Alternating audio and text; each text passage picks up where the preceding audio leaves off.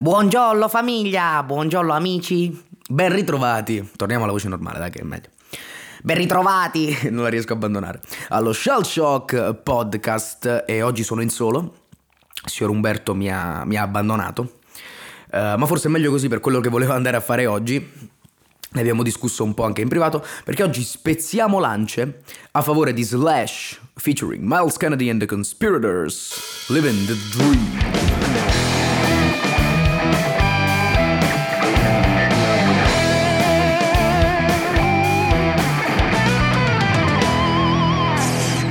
Allora, quello che volevo andare a fare oggi, eh, mi sono un attimo, diciamo così, sentito in colpa eh, per il semplice motivo eh, che abbiamo parlato, io e Umberto abbiamo parlato di Living the Dream di Slash, come il scan dei Conspirators, l'abbiamo abbastanza demolito. Uh, perché? Perché noi uh, insomma veniamo da, da, anni e anni uh, all'ascolto di, di, di musica di, di, questo, sotto questo moniker e poi io in generale di Slash sono un grandissimo grandissimo fan. Cosa che è meglio precisare perché sembra quasi che uno voglia andare a, a trovare i peli nell'uovo o, o, lamentarsi di tutto, quando invece credo dipenda anche dal fatto che ascoltando uh, un artista dopo tanti anni ci si sente anche un attimo uh, di avere il diritto di poter uh, dire certe, fare certe considerazioni. Ciò non toglie che è un disco che non è completamente da buttare, quello che volevo andare a fare oggi era precisare i lati positivi eh, di, fare, di, di, questo disco per evitare di essere sempre troppo negativi, che è una cosa che quando parliamo io e Umberto può spesso venire fuori perché siamo così di carattere, no? E perché onestamente ci fa anche abbastanza ridere uh, proprio a noi. Uh, è un'atmosfera abbastanza divertente. Questo cinismo, veniamo da un umorismo un po' dark, forse la, la stand-up comedy de, con cui siamo cresciuti non ci ha aiutato troppo. E quindi a volte è meglio sull'internet, è meglio anche fare i positivi ogni tanto perché c'è un sacco di, di sempre di, di, cattiveria e negatività e noi siamo i primi artefici, eh, non siamo i primi però nel senso siamo i primi ad avere questo problemino. Quindi, i lati positivi di Slash featuring Miles Candy, non riesco a smettere di dirlo, and the Conspirators, Living the Dream. Allora, questo disco ha tanto che, fatto, che, è stato fatto in modo giusto e molto bene, anche rispetto a World on Fire. Uh, probabilmente questi dettagli, queste cose, ma non sono neanche troppi dettagli, queste cose che sono state fatte meglio eh, spiccano meno al nostro orecchio, al nostro giudizio, proprio perché viene dopo World on Fire e dopo Apocalyptic Love, quindi l'abbiamo messo nel contesto ehm, di quello che è alla fine, no? di essere il terzo disco, il terzo lavoro sotto questo moniker, quindi è la cosa più naturale venendo da un altro album è insomma, esce quello nuovo, com'è? Ma com'è rispetto a cosa? Com'è ti viene naturale di, di, dire com'è rispetto a quello che è stato fatto prima? Non ti viene naturale magari al 100%, non è giusta come cosa, ma visto che ci sono melodie ricorrenti, stilistica, cioè forma canzone e strutture che sono sempre le stesse, il paragone è naturale. Ora, ci sono molte cose che però magari non considerando questo sono buone. E, primo esempio, la durata. È un disco di 12 pezzi se non sbaglio. World on Fire ne aveva 17. World on Fire ne abbiamo parlato anche bene eh, la puntata con eh, io e Umberto quando parlavamo di questo disco. Abbiamo parlato anche bene, molto bene di World on Fire. World on Fire aveva molti difetti però, tra cui, eh, tra l'altro, molti difetti che sono stati corretti in Living the Dream. Alcuni almeno, uno di questi la lunghezza, 17 pezzi con mm, diciamo la, la, varietà non era mm, il punto forte di, di, World on Fire, ma non perché non ci fosse, perché spalmata su 17 pezzi ci saranno sicuramente degli elementi che si ripeteranno e delle sonorità che sono le stesse, sono quelle, sono il sound della band che in un disco se lo riproponi così tanto rende alcuni pezzi, eh, abbassa il fattore replay di alcuni pezzi. Uh, questo disco no, 12 canzoni, questo disco si immagina abbastanza velocemente e facilmente. Uh, le durate sono medie, non sono tutte cortissime, ma sono medie, però si immagina abbastanza bene. Quindi un disco più corto, più facile da digerire, più divertente da questo punto di vista. E questa è un'altra cosa che Slash voleva fare con questo disco, era fare un disco che fosse, lui ha detto, un disco rock all'Aerosmith per divertimento, diciamo, sto parafrasando. Quindi qualcosa di meno voglio dire pretenzioso. Uh, World on Fire era di per sé un'opera pretenziosa, tra virgolette, pomposa, voleva essere una cosa pomposa ed epica e ci è riuscita alla perfezione. Io credo principalmente grazie alle performance, che è la cosa calante in, in Living the Dream. Però questo disco per il genere ha una durata più consona, più giusta e questa durata ristretta fa sì che all'interno di questi 12 pezzi, durante il, il runtime, de, mentre lo stiamo ascoltando, la varietà spicca di più. Per questo molti dicono questo è un disco più vario eh, rispetto a World on Fire. Io credo che World on Fire, tagliando su, se tu tagli 5 pezzi da World on Fire e tagli quelli giusti, è un disco molto vario anche quello. Se scegli eh, i, le 12 da lasciare, le scegli in, con un criterio di eh, esaltare la, mm, la differenza del sound che la band può proporre. Però sono 17, quindi ci sono pezzi che si somigliano anche molto vicini tra di loro.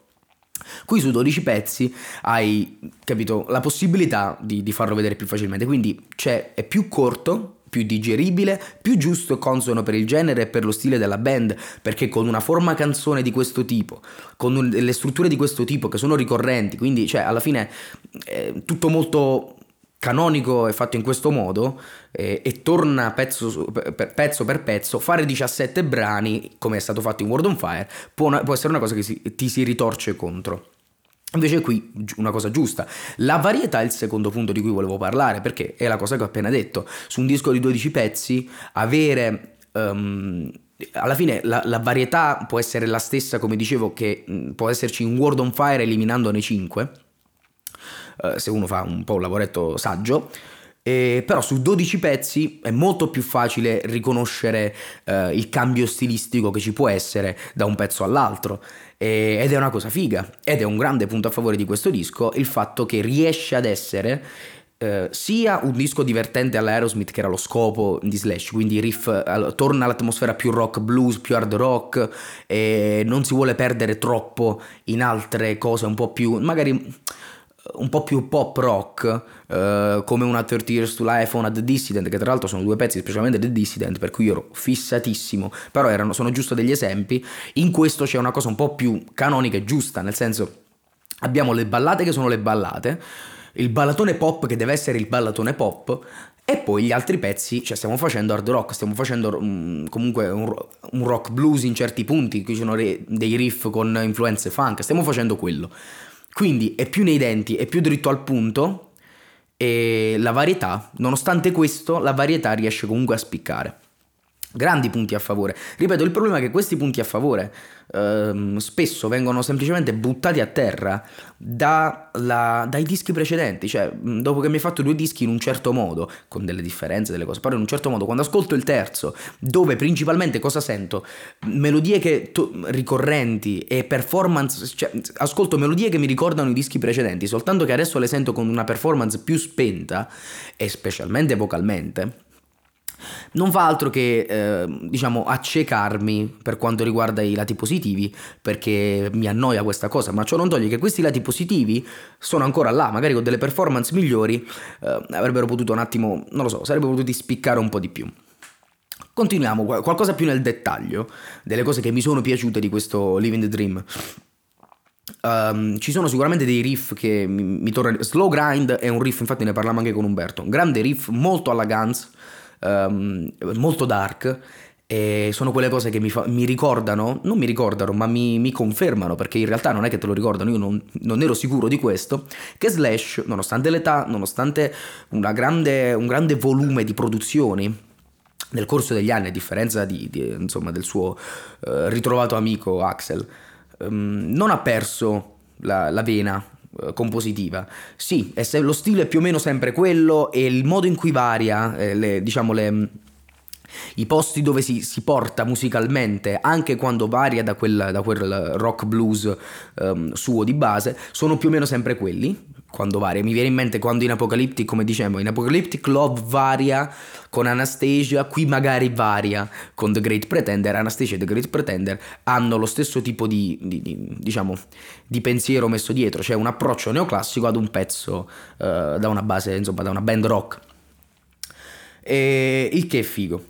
Quindi anche se varia sempre negli stessi posti, però varia. E Slow Grind è un esempio di come Slash ce l'ha ancora le cartucce, come dicevo, insieme a Umberto e che mi dà un sacco di speranza per il futuro, specialmente con i Guns.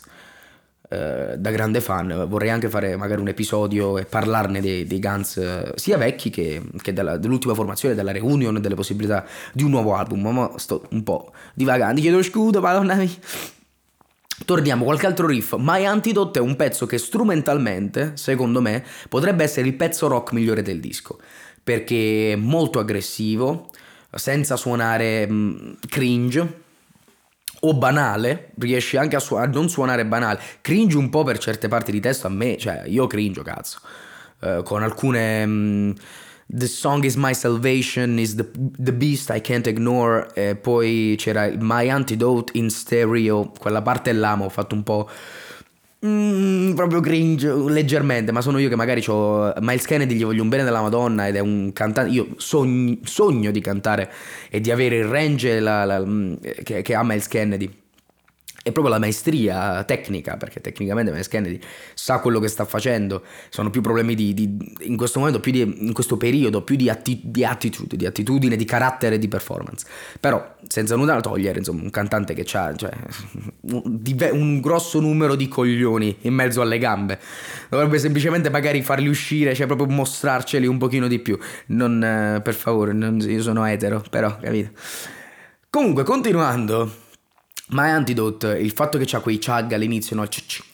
Quel, quel, tipo di riffistica là, che è una cosa che Slash non è, non è di certo la prima cosa che ti viene in mente quando pensi a Slash, grande cosa, ci piace, ci piace.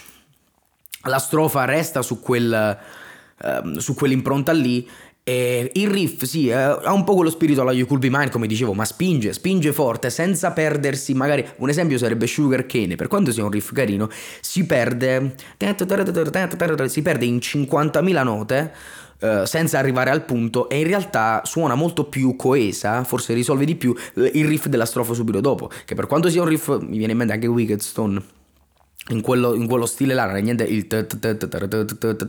un riff alla slash però c'è questo approccio un po' più funky e risolve meglio e quel riff che ho usato all'inizio infatti funziona meglio come coda del riff della strofa che è come lo usa lì invece My Antidote cioè stiamo parlando di un riff è un riff che ti deve è quel riff da Umberto li chiamavamo così da elicottero col cazzo Devi farci l'elicottero col cazzo e infatti Slash lo fa facendoci gli assoli fighi sopra, assoli molto che quel tocco minore che usa lì che mi ricorda un po' Nothing to Say del primo disco solista, uh, mi, ci piace, ci piace anche quello. E quello è una grandissima figata. Poi la parte vocale di Miles Kennedy lì non è, non è la, parte, la, la, linea melodica in sé, è un po' la performance che su un pezzo del genere mh, c'è bisogno di altro secondo me di un altro attitude, di un altro carattere. Altra parte fighissima è, uh, a parte il, il, noi parlammo io Umberto di Wicked Stone, del paragone con Wicked Stone, quel All I know, dove cambia soltanto la, la parte finale, insomma. Uh, però la parte subito dopo è una parte che a me, mm, lo disse anche Umberto, non nella puntata, piace molto.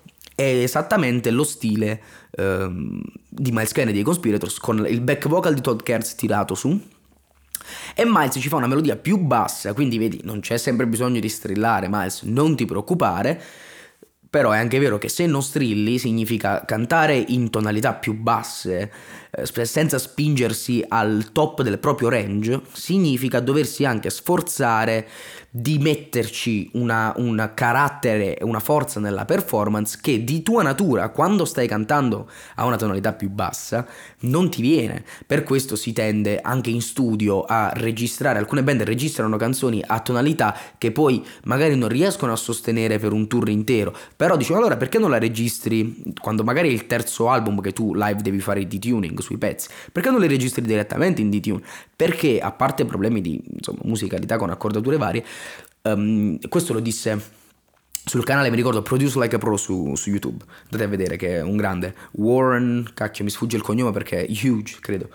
Um, c'è un qualche cosa di speciale nel sentire la voce di un cantante, specialmente nella musica rock, che sta strillando al top del proprio range, la parte più alta del proprio range. Perché? Io credo perché, eh, credo l'abbia detto anche lui questo, per natura quando si è in quei punti là tu ti stai sforzando, perché sei in quel punto là lo devi sostenere. E questa cosa si sente e, come diceva Fabio Celez, fa figa. e quindi quando canti più basso, il succo è, c'è bisogno che in qualche modo devi Devi, devi, rendere in modo artificiale e, e, non spontaneo, ce lo devi mettere tu, quello significa fare performance significa riuscire, è una cosa che Axel Rose fa benissimo, che io lo, lo stimo tantissimo per questo. um, in qualunque punto, se la canzone ne ha bisogno ovviamente, in qualunque punto del tuo range devi essere capace di comunicare qualcosa, anche se cantare a quella tonalità non richiede uno sforzo per te. Se la canzone ha quel groove, ha quella cosa bluesy, e la linea melodica di, della strofa di My Antidote, un buon esempio, no? fa I guess I've been this far by my condition. Sto tutto bello fuori tonalità. Però c'è questa. Ehm, c'è il groove sotto, no? E lui. Non lo so, deve suonare. Ci suona. Vuole suonare un po' sensual sopra non sto dicendo che parli di sesso ancora, c'è sempre lo stesso. Come dissi con uh, Serve You Right. Io non lo so neanche se parla di quello. Però insomma è un, è un feeling, no? E lì ci sarebbe bisogno. Lui ci prova, però per il mio gusto personale probabilmente non ci riesce. Uh, peccato, perché il pezzo ha tanto potenziale. L'attacco dell'assolo, altro punto molto bello di questo disco, l'attacco dell'assolo di My Antidote. Uh, la parte stoppata ta ta ta ta ta, ta e um, Slash ci inizia a fare de- degli urli di chitarra sopra, inizia con questi bending eh, sfuriate, proprio isteriche. E mi piace molto che dopo di quello, che non è niente di, di nuovo, eh però ci sta, ci sta di rompere perché l'attaccare all'assolo con questa band è sempre stato più o meno la stessa formula, come anche con altre cose. Attaccare l'assolo per questa band è sempre significato um, uscire da un bridge, magari salire piano piano o scendere piano piano, dipende dal pezzo, e Miles deve sempre dire qualcosa che ti manda nell'assolo. Anche in questo disco lo fa spesso. Ci sono momenti come in Driving Rain che non sa cosa dire e fa un imbarazzante wow, fa una scaletta di, di, di, voce che là, cioè voglio dire, fai prima che non dici niente, fai, fai attaccare l'assolo direttamente, però credo che lui abbia sempre bisogno di, di, um, dare quella sensazione di entrare nell'assolo vocalmente in qualche modo. Invece qua mi piace questo approccio di My Antidote, mi piace, e poi quando inizia la sfuriata, mi piace che quando Slash inizia questa sfuriata isterica subito dopo, quando proprio attacca il ritmo eh, dell'assolo, e la fa un attimo, è un po', mh, mm, come dire, un po' sospesa, eh, non si mette sulla tonalità, credo non si metta direttamente nella tonalità del, del, del, dell'accordo principale del pezzo, credo si sposti leggermente su, ehm, non saprei dirvi dove perché non, non ci ho prestato molta attenzione, voglio dire mi piace, nel senso che suoni uh, un po' sopra, che abbiamo tutto il pezzo in allora lui attacca l'assolo e fa ti fa sentire prima che sta là per poi tornare e risolvere meglio con l'orecchio, quindi mi piace che inizia in quel modo là perché inizia teso, no? Bello, questa cosa è molto bella. Altri punti a favore, Lost Inside the Girl, l'arpeggio come diciamo molto Snake Pit, e questi suoni dark, la strofa di Lost Inside the Girl, bella, veramente veramente bella. E infatti saggia scelta di Slash di riprendere i temi del, del riff della strofa principale um, dentro l'assolo, con quell'effetto di wah mi ricorda proprio lo slash dei tempi d'oro perché sugli assoli slash purtroppo e lui l'ha detto lui stesso um, di recente. Ha detto anche lui che tende a suonare, da quanto probabilmente eh, insomma, è sobrio, eh, tende a suonare eh, più veloce, più isterico, che in certi punti ci sta, ma in altri punti, specialmente live con i Guns, io ho avuto molti problemi ad abituarmi al fatto che pezzi come mi viene in mente This I Love di, di Chinese Democracy, Um, le chitarre soliste originali, tra l'altro, a me piacciono molto di quel pezzo. Ero curioso di sentire cosa ci potesse fare Slash. In certi concerti del Not in This Lifetime Tour ha fatto delle, delle versioni di quella solo veramente veramente bellissime. E anche, anche, la faccia di Axel in alcuni concerti eh, ci fa capire che la pensa nello stesso modo. La maggior parte o diciamo una buona metà però si perde in bending su rebending ogni nota che prende deve fare sette bending no? ogni nota che prende ta, ta, ta, la deve suonare mille volte. Eh, e, e deve cercare sempre altre note di cui fare il bending. Infatti molte volte prende proprio delle note che non c'entrano una sega Cazzo, Slash, che togli... Eh, fate una birra, cioè mo te la pago io una Peroni temperatura ambiente e, e calmati. E allora Lost Inside the Girl... Eh, quella scelta fatta sull'assolo mi piace perché magari si rende conto anche lui, datti una calmata su sti assoli, perché gli assoli più memorabili di Slash sono e rimarranno sempre quelli, con più gusto ovviamente, quelli che ti danno più tempo di assimilare, ma non solo assoli in modi Slash, qualunque cosa tu stia facendo, devi dare il tempo di assimilare quello che stai facendo. Le pause sono tanto importanti, se non in certe situazioni più importanti delle note che vai a suonare, perché ne determinano il modo in cui scorrono, determinano il flow della cosa.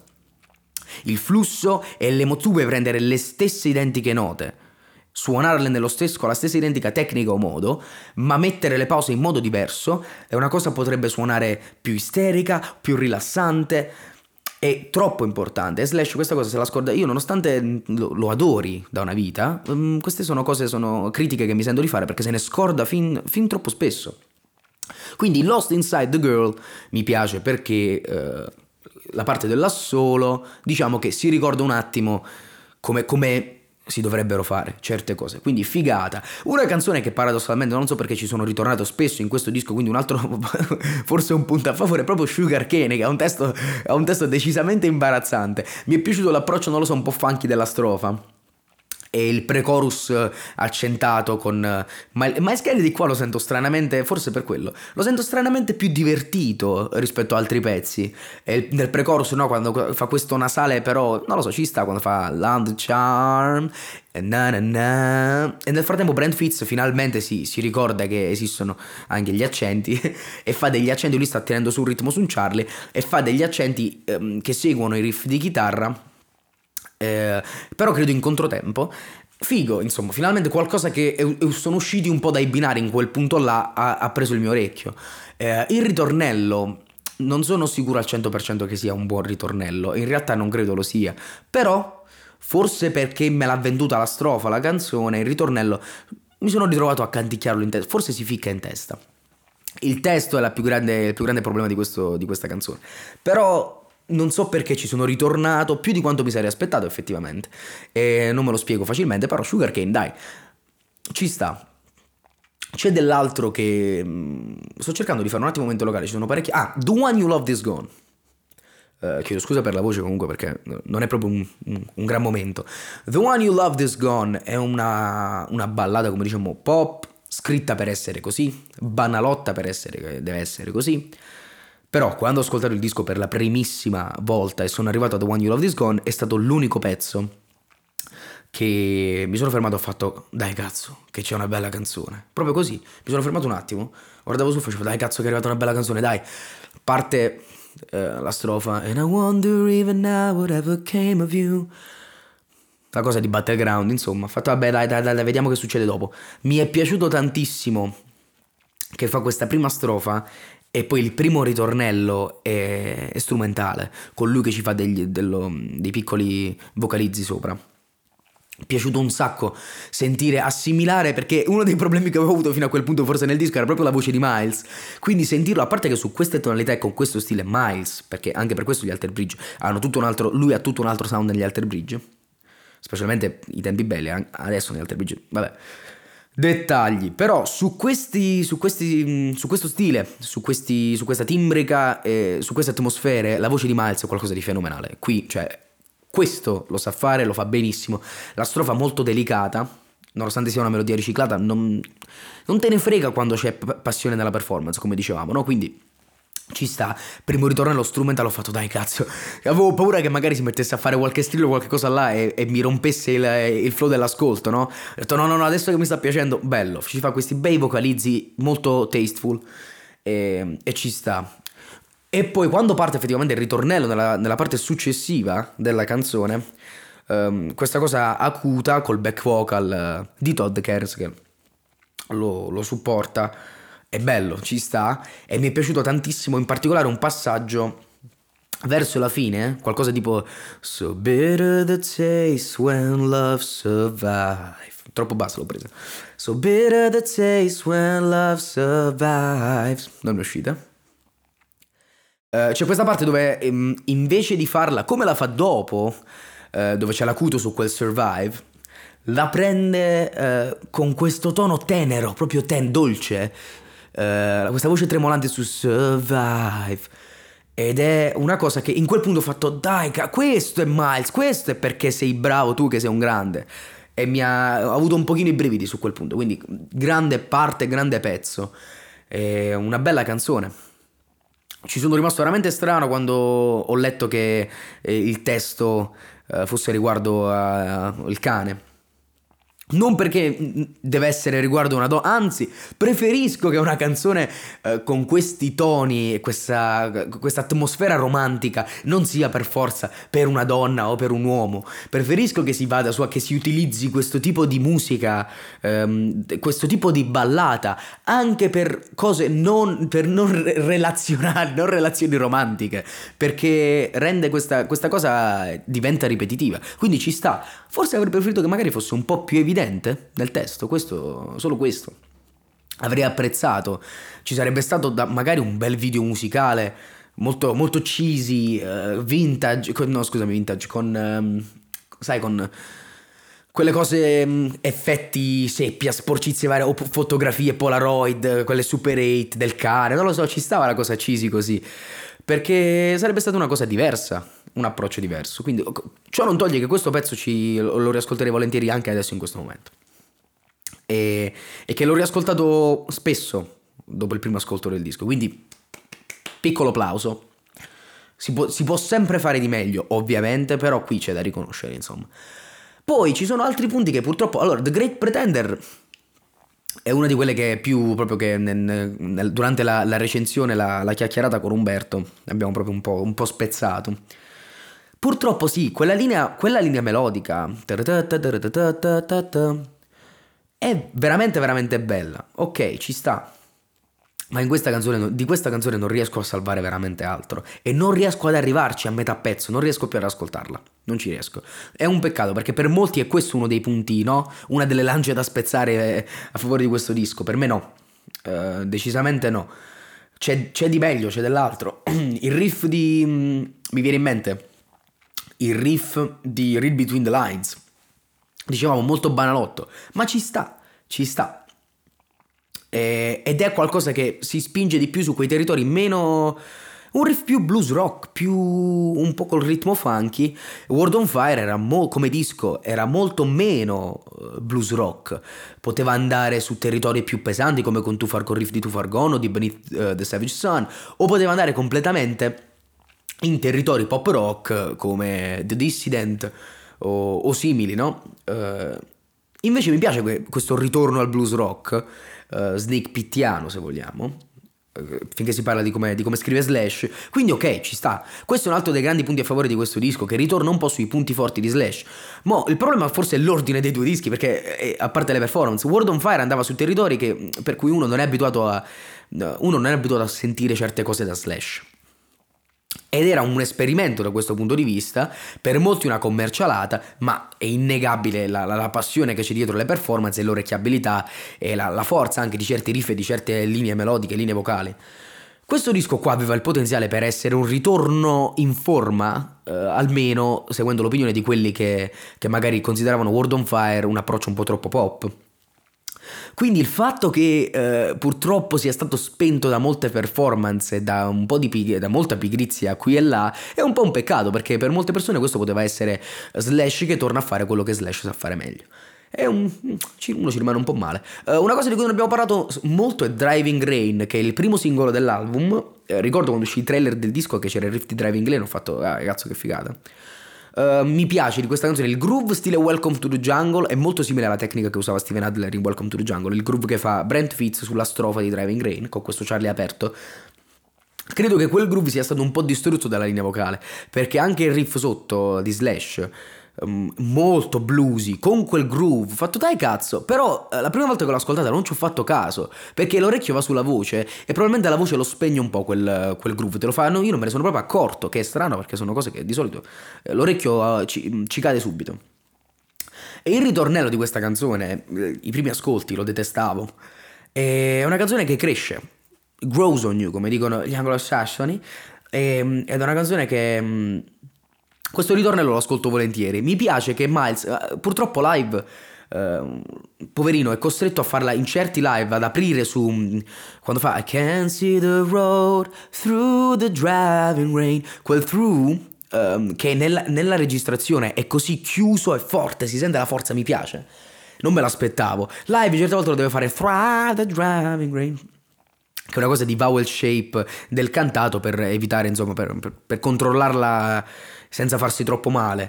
Però mi piace, quella cosa mi piace. E, ehm, ed è un po' un peccato che si, un bel riff, un bel groove nella strofa spento da un po' dalla parte vocale. Un ritornello orecchiabilissimo, però da cazzo ci sta. Io però, cioè, come primo singolo forse non avrei scelto Driving Rain. Ci sta che vuoi attaccare con un riff del genere. Anche il disco ce lo poteva attaccare con quel riff. Per quanto um, il ritornello sarebbe stato, magari avrebbe espresso un'anima pop che, che poi magari durante il disco si, si, andava più sul rock blues. Però un riff del genere eh, per avere un disco, cazzo. Cioè. Un po' peccato sto fatto. E anche se il, la cosa del video che hanno fatto è figa di Driving Rain quindi ci sta uh, gli altri singoli Mind Your Manners e My Antidote che uscirono cioè My Antidote ne ho parlato Mind Your Manners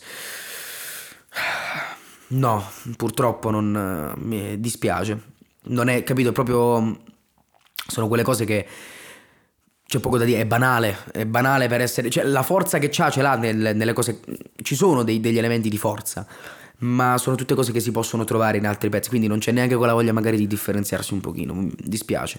Però è divertente da ascoltare, è molto, da casual listening eh, ci sta, questo sì, quindi sì, questo lo devo dire. Spezziamo altre lance. E poi cosa c'è? C'è anche Boulevard of Broken Hearts, che quando ho sentito la parte iniziale con il riff, quella cosa, quel misto tra Welcome to the Jungle e Eye of the Tiger, dicevano alcuni, no, ci sono rimasto, un pezzo diverso, ci sono veramente rimasto molto uh, basito. Ho fatto, dai, che cazzo sta succedendo? Dai, dai, devo vedere che abbiamo una chiusura dark ben fatta. E l'attacco del ritornello, It's time to hear the call. Quella parte là è, è, figa. La chiusura del ritornello, la prima volta che l'ho ascoltato, ho fatto, ero, ero su quel punto, lo facevo, dai, dai, che figa, dai, che figa. Quel tono nasale eh, e quella cosa di dover ripetere me l'ha un po' su On the Boulevard of Broken Hearts. Non lo so. E questo è anche attaccarsi, vedi, un po' nitpicking, attaccarsi a dei piccoli dettagli e smerdare una canzone intera, dici ma non è, non è giusto. Ma sono, non è una cosa di piccoli dettagli, sono scelte compositive che considero che suonano pigre al mio orecchio e performance che suonano accese come l'inizio del ritornello, accese per, capito, quei 5 secondi, dai dai dai, e si spengono però più spesso di quanto invece non si accendano, che è un peccato. Però qui c'era anche l'altro potenziale per un altro, ma pezzaccio pezzaccio, per una chiusura da disco che Slash magari, a me The Unholy per esempio di, di World on Fire, uccidetevi ma non, non mi piace troppo troppo tutta tutta. E questa canzone probabilmente già mi piace di più di Unholy. Uh, con qualche piccola di queste correzioni e un po' di... Pa- ma non piccole correzioni, cazzo, non sembra che l'abbiamo demolito per nulla. Con un po' di passione dietro la, la, la, componente compositiva, gli arrangiamenti e il cantato specialmente, e magari anche un po' i testi, con un po' di passione in più, qui veniva fuori qualcosa di veramente, veramente grande. Ciò non toglie che è un buon disco. Mettiamo allora, chiudiamo. È un disco che da casual listener eh, merita tanto in realtà. Da fan di Slash, che io sono eh, tanto, tanto fan, da fan di Slash secondo me no, perché ha tutte le ricette, la ricetta è giusta, ha tutti gli ingredienti per essere un ottimo disco di Slash, ma il dei Conspirators. Non lo è però perché mancano quegli ingredienti che hanno reso i due dischi precedenti quello che sono che in Apocalyptic Love era, era, era mm, una cosa magari primordiale di dover provare, magari Miles doveva provare se stesso con Slash perché era la prima fatica, c'era una, questa produzione sporca, questo calore dappertutto. E in World on Fire era vediamo quanto epici riusciamo ad essere, quanto quanto potenti e quanto vari e enorme, quanto, quanto, grande possiamo rendere questa cosa. E ci sono riusciti, con tutti i difetti che c'era ci sono riusciti, perché c'era forza nelle performance. Qui poteva essere, vediamo cosa riusciamo a fare, vediamo di scrivere un disco che sia, la, la, che abbia tutti gli ingredienti del nostro sound messi uh, al punto giusto, senza, senza strafare, senza stancare. Facendo una cosa divertente e divertita. A me non suona divertita sta cosa da parte loro forse si, pote- si potevano divertire di più e quindi di conseguenza non mi trasmette, non mi suona divertente. E mi fa un attimo, in certi punti un po' arrabbiare, in certi punti mi rattrista un po'. Quindi da casual listener questo disco potrebbe essere tipo un 7, come 7 su 10, io non, non voglio dare voti, però sto dicendo, capito, sulla scala, no? Per darci un'idea. Perché gli elementi ci sono, la produzione è moderna, quindi non, non, non, ti distrae. A me distrae perché preferisco altri stili dal punto di vista produttivo. Però diciamo con un casual listener magari non se ne frega, cioè preferisce, no? E, però per un fan di Slash potrebbe essere un po' quella cosa di a ascoltare e fai sì, ma pff, che palle, no? Che ci sta un po' sempre delle stesse cose e nei pezzi, se, se guardi alle canzoni, anche come, come, ci guardo io, nei pezzi dove c'è quella cosa diversa da Great Pretender, Lost Inside the Girl, um, ci sono elementi magari nei testi, se fai caso ai testi, e, o se ascolti la performance vocale, che te la, te la spengono, come dicevamo, ed è un peccato. Non, era, non è da demolire, preso oggettivamente da solo, non è da demolire il motivo per cui forse noi l'abbiamo demolito e anche io mi sento un po' di, di, di, di, buttarci un po' di roba sopra, è perché se non lo prendi da solo, se lo, se lo, guardi dando uno sguardo a quello che è stato fatto prima e se lo guardi considerando il talento dei, dei, dei musicisti e cantanti involti, coinvolti, mi, vengono gli, gli inglesismi, sono anglosassone, madonna, chiedo scusa, eh, c'è del così tanto talento coinvolto da tutti i fronti e quello che è stato fatto prima già te lo fa capire che uno ci rimane un po' male. Quindi guardandolo in quel modo là, purtroppo è un disco spento ed, ed, è da bocciare. Però preso singolarmente, se uno si vuole fare un ascolto casual, se non lo voglio bocciare, ascoltatelo il disco, se non siete sicuri. Se non siete degli enormi fan di Slash, quindi non ve ne frega un cazzo del suo sound, non ve ne frega un cazzo. Se vi piace molto Miles Kennedy, a prescindere, ascoltatelo il disco, perché c'è un Miles magari che questo è un altro punto a favore, lo dico giusto alla fine perché me ne sono ricordato adesso, um, che non strilla più come è abituato a fare sempre, che sta sempre a strillare, ma si mantiene su tonalità più sostenibili anche dal vivo per la maggior parte e con un po' di spinta in più per i miei gusti sarebbe stata la scelta più giusta del mondo. Però magari se voi non fate caso a questa cosa qua, a voi può piacere tanto a prescindere, quindi ascoltatelo e niente, mi sentivo Chiedo scusa per la voce che sto un po', come dicono gli anglosassoni, sto sotto al meteo, sto un po' under the weather, sto sotto al meteo. E quindi ho sta voce del cazzo oggi, perdonatemi. Però sì, volevo spezzare lance a favore di Living the Dream perché mm, c'era tanto da demolire, tante risate e, e sfottò stupido, però ci sono anche tanti elementi come questi che dicevo di cui volevo parlare perché slash slash, Miles e Miles, c'è tanto talento. A me viene da dire che peccato, però magari per qualcuno che, come dicevo, non ha lo stesso attaccamento e la stessa o la stessa prospettiva su tutta la carriera di questo moniker o della, del chitarrista in sé, magari lo può apprezzare, magari può essere un, veramente un, una bellissima esperienza. Quindi niente, questo ragazzi e vedremo un po', in futuro mi piacerebbe parlare di Guns, mi piacerebbe parlare anche di Velvet Revolver nel contesto di, del dimenticatoio, mi piacerebbe iniziare a parlare di band e album che ho la sensazione siano un po' sottovalutati e, o dimenticati e che io credo che magari non sono capolavori, però credo ci sia molto di interessante, magari hanno delle storie interessanti, un sound interessante, o sono semplicemente un po' sottovalutati per quello che fanno, perché magari non se li caga nessuno e fanno abbastanza brutto anche in confronto ad altri dischi più, più blasonati. Eh, sarebbe una cosa che mi piacerebbe iniziare a fare, eh, questa, iniziare a parlare di, di, queste cose qua, quindi magari vediamo in futuro. Fino ad allora io vi saluto, è stato un piacere, grandi amici, e scusate se sto un po' sotto, sotto il metti in questo momento, e noi ci vediamo alla prossima ragazzi, vi saluto. Ciao, ciao, ciao, ciao, ciao, ciao, state bene così, ciao, ciao, ciao.